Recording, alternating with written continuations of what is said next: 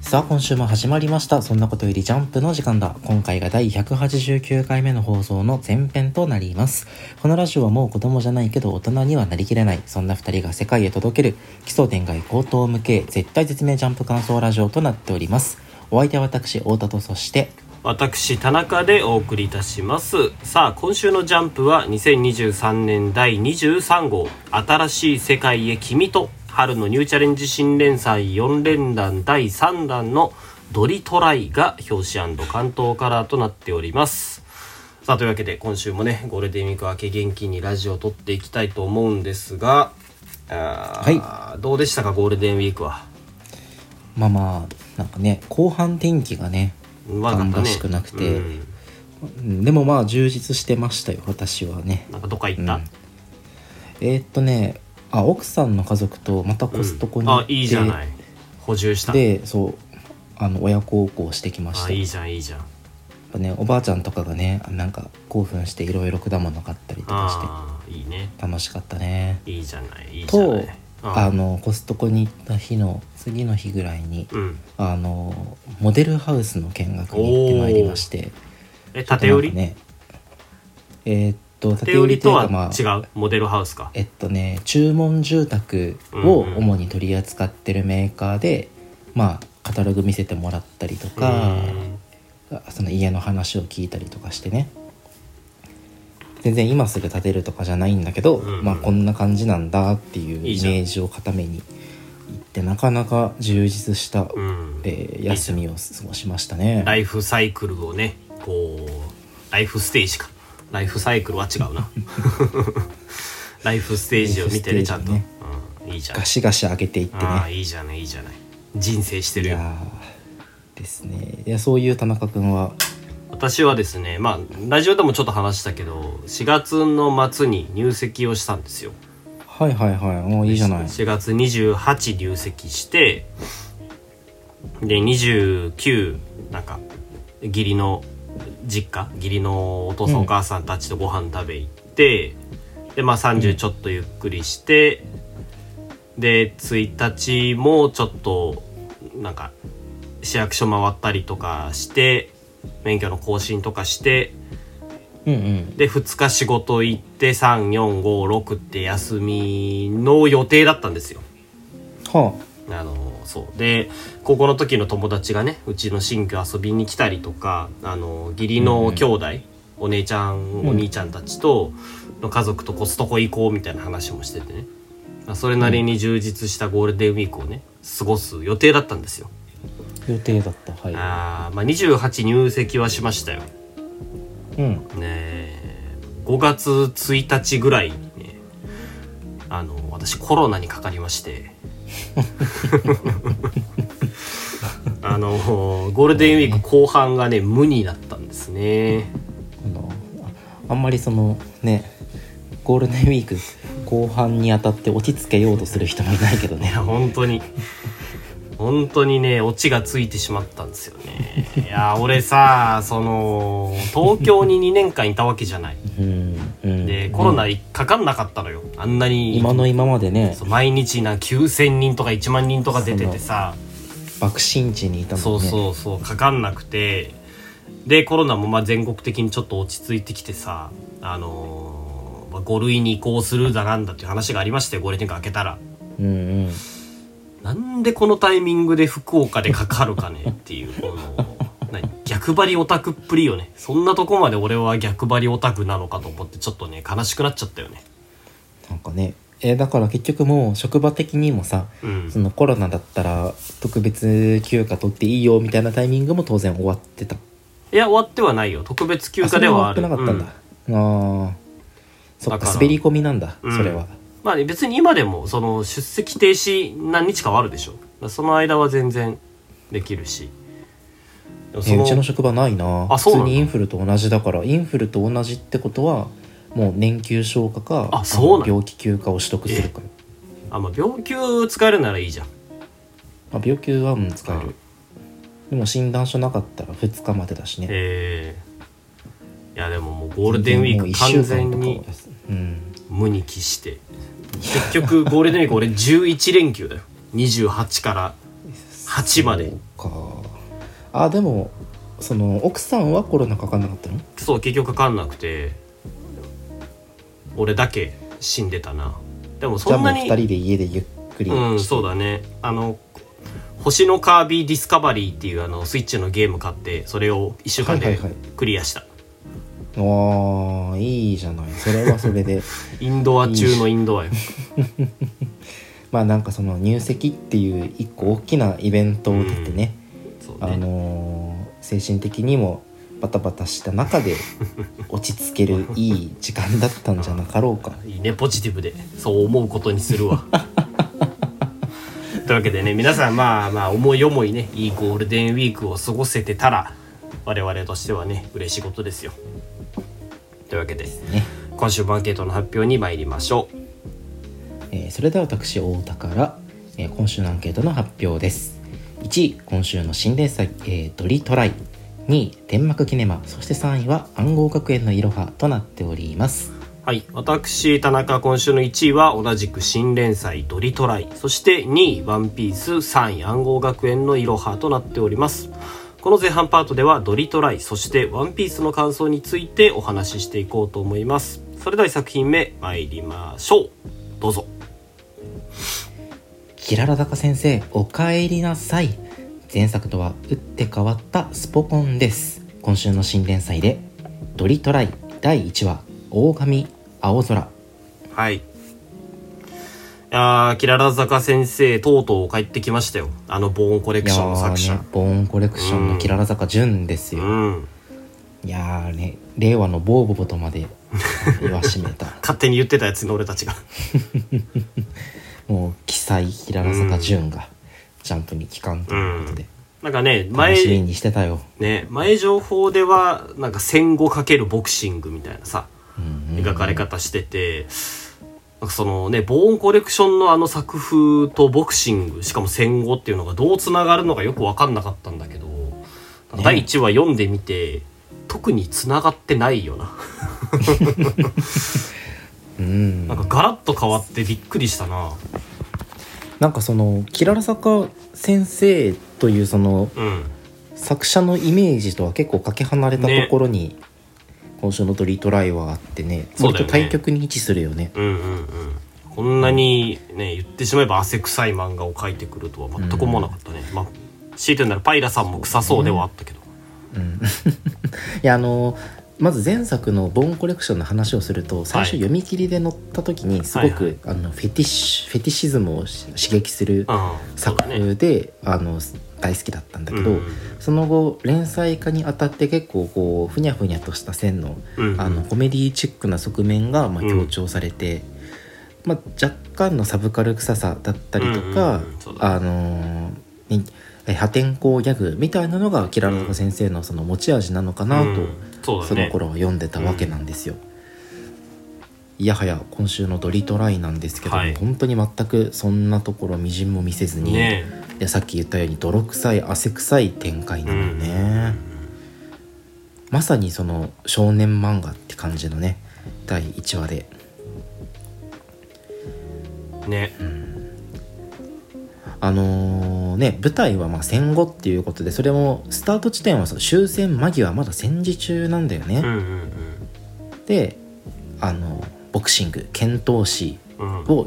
え父に持つ主人公狼青空があのーね体は弱いんだけれどもそのお父さん譲りの心の強さでうんまあ、周りの子供たちにいじめられながらもねへこたれることなく、えー貧しいながら家族と一緒に過ごしてましたっていう中で、あの1945年の3月、えー東京大空襲ですかね、はいえー空襲によって、えー家とお母さんを失ってしまうとうんヘビーじゃない ヘビーだよねいやなんかこんなに真正面から戦後を描くんだってちょっとびっくりしちゃったな なんかだから俺が思ってたキララ作順じゃないのよねえ同姓同名の別人かというぐらいねえいやーキラサカ淳の名を借りてなんか他の作者が書いてたりとかじ ゃないキララ坂淳の名を変えれる意味が全 くないよなこんなんか描くならやっぱりなんかこういうちょっとあのレトロな雰囲気でなんか曇らせるような過去回書くのって後藤家小夜 春そうだねが先に思い浮かぶんだけど、うん小夜春がキララ坂順名義で書いてるわけじゃないのかなねドリートライうー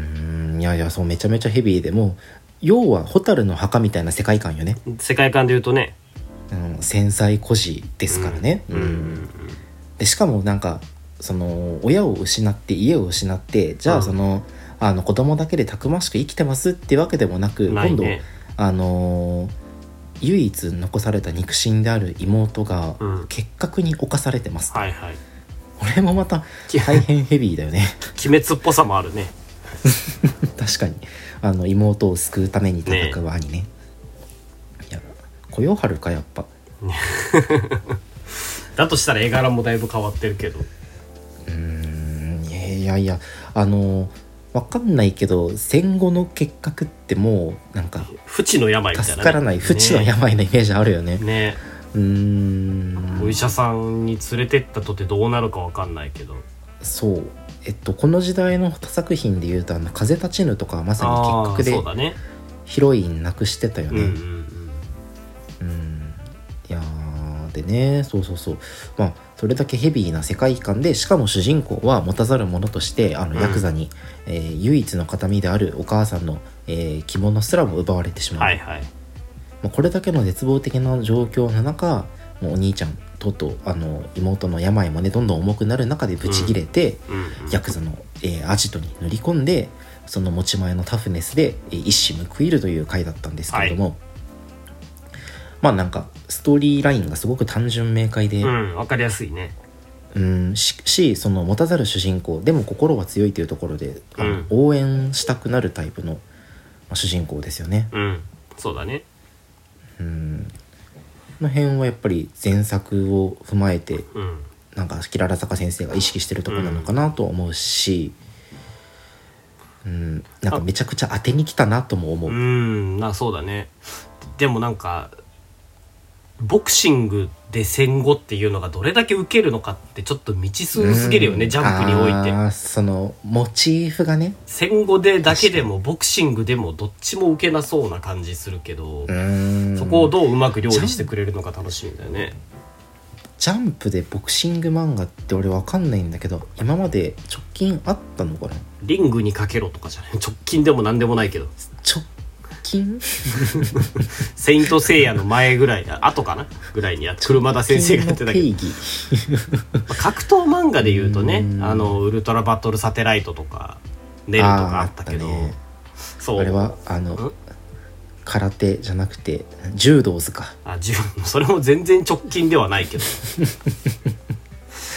やでもちょちょっとねるみを感じるのよね、まあ、時代だったりなんだっああーなるほたどりで絵柄とかもあそうあだっねてねねるみを感じてそういうところも俺結構好きなんだけどやっぱそのたただのボクシング漫画を描いてるわけじゃなくてこう戦後のボクシングを描こうとしてるわけじゃない。はいはいはいって考えるとやっぱ楽しみなのがその根性論ボクシングをやってくれるのかなと思ってさというとそのロジカルテクニカルなボクシングじゃなくてじゃなくっていてう話まあ、テクニックの話ももちろんあるんだろうけどもうほんあ昔のボクシングって今とそのラウンド数も全然違うわけじゃないうんうん長いのよめっちゃ長くて本当になんか死人とかが出るような感じだったんだけど階級とかも多分今ほど細かく分かれてないだろうし、うっんていうのがあってなんかねドラマが作りやすいのかなとか思ってさ確かそに、ね、のラウンド数がすごい長い試合で主人公の特技というかその特徴が倒れない心の強さっていうんだったらなかなか熱いドラマがね描けそうじゃない確かに、うんねめちゃめちゃでっかいそのライバルにあの小柄な主人公が挑むとそうかそねうそうそうって考えるとやっぱ寝るみがあるなとも言ったけどうんやっぱ令和のね日の丸相撲になってほしいのよねああいいねうんそのねあの熱い展開でそうそうそう泥臭いあのコアなファンがね、うんついてるタイプのいや日の丸相撲になったらもう大勝利ですねねいやあの戦後っていう舞台設定もう一個引っかかるとこあって、うんその戦後の工業ってめちゃくちうゃんなんかダークな雰囲気ない、はいはいはいそうだね今週もそのヤクザのアジトに乗り込んだところ、うんどうもその親玉がうんあの剣とボクシングを取り仕切ってるっていうはいはい話じゃない。そうだねでそのね何にしてもだけど戦後のあの混乱期の中で工業を取り締まったのってやっぱり、えっとかなりアウトローな人たちうんで、そんな中取りし行われてるこのボクシングって果たしてフェアなんだろうかなるほどでなんかめちゃくちゃ八百長まかり通ってそうじゃないなるほどねうーんなんかとか全然もうアンキーじゃないけどさあの武器持ち込んで ああ鉄板仕仕込込んみでナまイすみたいな、フとかでね仕そう込み鉄板仕全込み然あナるかイもしれフない、まあそうね仕込みナイフまで行ったらさすがに暴動が起きそうな感じするけど切れるパンチみたいなそうねいやーそういうそうで何でもありみたいなのはイメージあるねうん、そんな中この主人公はあくまでな勝つために手段を選ばないなんてことはなくて、うんそのまっすぐ、ねいね一本熱血感みたいな感じの主人公だからさうんうんこうすごく舞台設定を考えるとあの生きていきにくそうだなとも思っうんてああそうだねその辺をキララ坂先生がどう料理してくれるのかっていうのは楽しみかな、うんそうだねいやー楽しみだね今後俺はなかなか応援したい気持ちいやーでいいねいっぱいでもう題材だけで応援したいなってまず思う松井先生のアシスタントっていうのがまたなんか期ね待できるよね期待できるねうん計算してねこう当てにくる作風をんもうあの師匠から受け継いでてほしいですねそうだねあとやっぱ「ドリトライ」っていうタイトルの意味を早く知りたいよねなんだろうねド全リくトラ分イかんないもんね、うんドリトライなのかドリトライなのかドリトライなのかあードリトライかなドリトライドリって3つだよねうーんまあそうねあ3ドリトライ違うか3トライトライが三トライが3ドリもトライが3 3ドリトライいやドドリリドリドリームトライドリームトライあーなるほどドリトライかもよめちゃくちゃリトライするっていうドリトライな何回あー何度も倒されてもリトライ立するち上がるみたいなるほどかかってるのかもねそなのねいろいろかかってるねそういうのも楽しみですね判明するのがドリトライかかかずかずみたいなそうでもないけ ど別にというわけでこんなところでよろしいですかはいはいじゃあ今週次の作品に参りたいと思いますはいこれぞ25年間の重み新たな側面がどんどん出てきますワンピース第1082話取りに行こうぜいやワンピースが面白いんですよねワンピース面白すぎますねちょっとねズルじゃないあの今週いやのワンピー今週スずはるすぎるねそんなんもう面白くなるに決まってるよっていう話だったんだけど「ワンピースさあの毎週金曜ぐらいに今週のちょい見せっていうのやってるのよあそうなんだそうそうそうへえ知らなんだら来週のちょい見せか来週の「ジャンプ」はいのはいはい「ワンピースの1ページ目を載せるっていうのやっててうんで今週のねそのあったちょい見せ先週か先週あった来週のちょい見せで出たのがこの T ボーン死亡の記事だったのへえわそれはでもかなりいやそちょっとさ俺来週の「ジャンプ」見るの悲しいぐらいショックだったのよね、T ボーン大佐中将か今中将がさ、うんこんななってるの。でそのクロスギルドが結成された時の回でも多分言った気がするんだけど T ボーン大佐ってあの市民に狙われたら市民に手を出せずにそのまま殺されそうだよねみたいな話をしてたじゃない。うんうんうんうんしてはたらいはいまさにその通りになってさ俺あのクロスギルド結成した時は結構湧いてたんだけどいやちょっとさすがにこれはないわと思ってもうクロスギルド応援する気持ちがもう1ミリもなかったのよねそのちょい見せ見た段階で。うんなるほどねうんっていうのがあって今週読み進めていったんだけどいやクロスギルド良すぎるよなやっぱ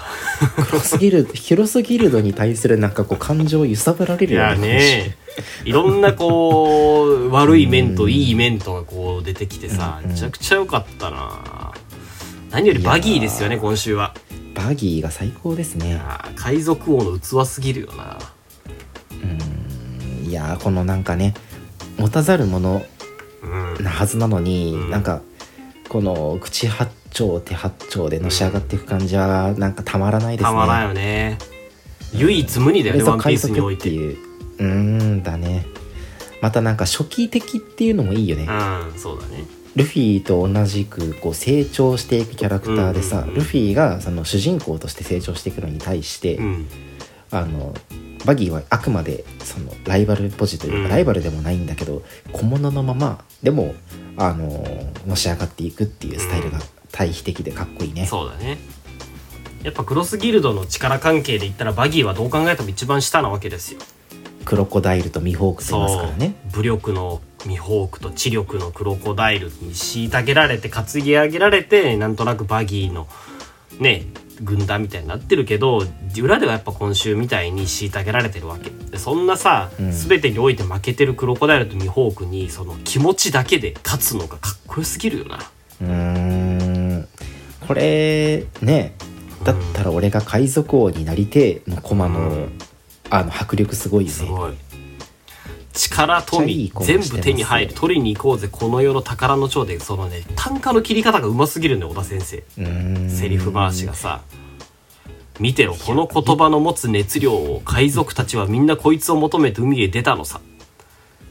お前ら何を夢見て海へ出た次の瞬間死ぬかもしれねえお前らの命は叫んじゃいねえかここかっこいいね現状に甘んじた腰抜けどもよ一番欲しいものに手を伸ばせお前らには俺がついてる取りに行くぞワンピースってさ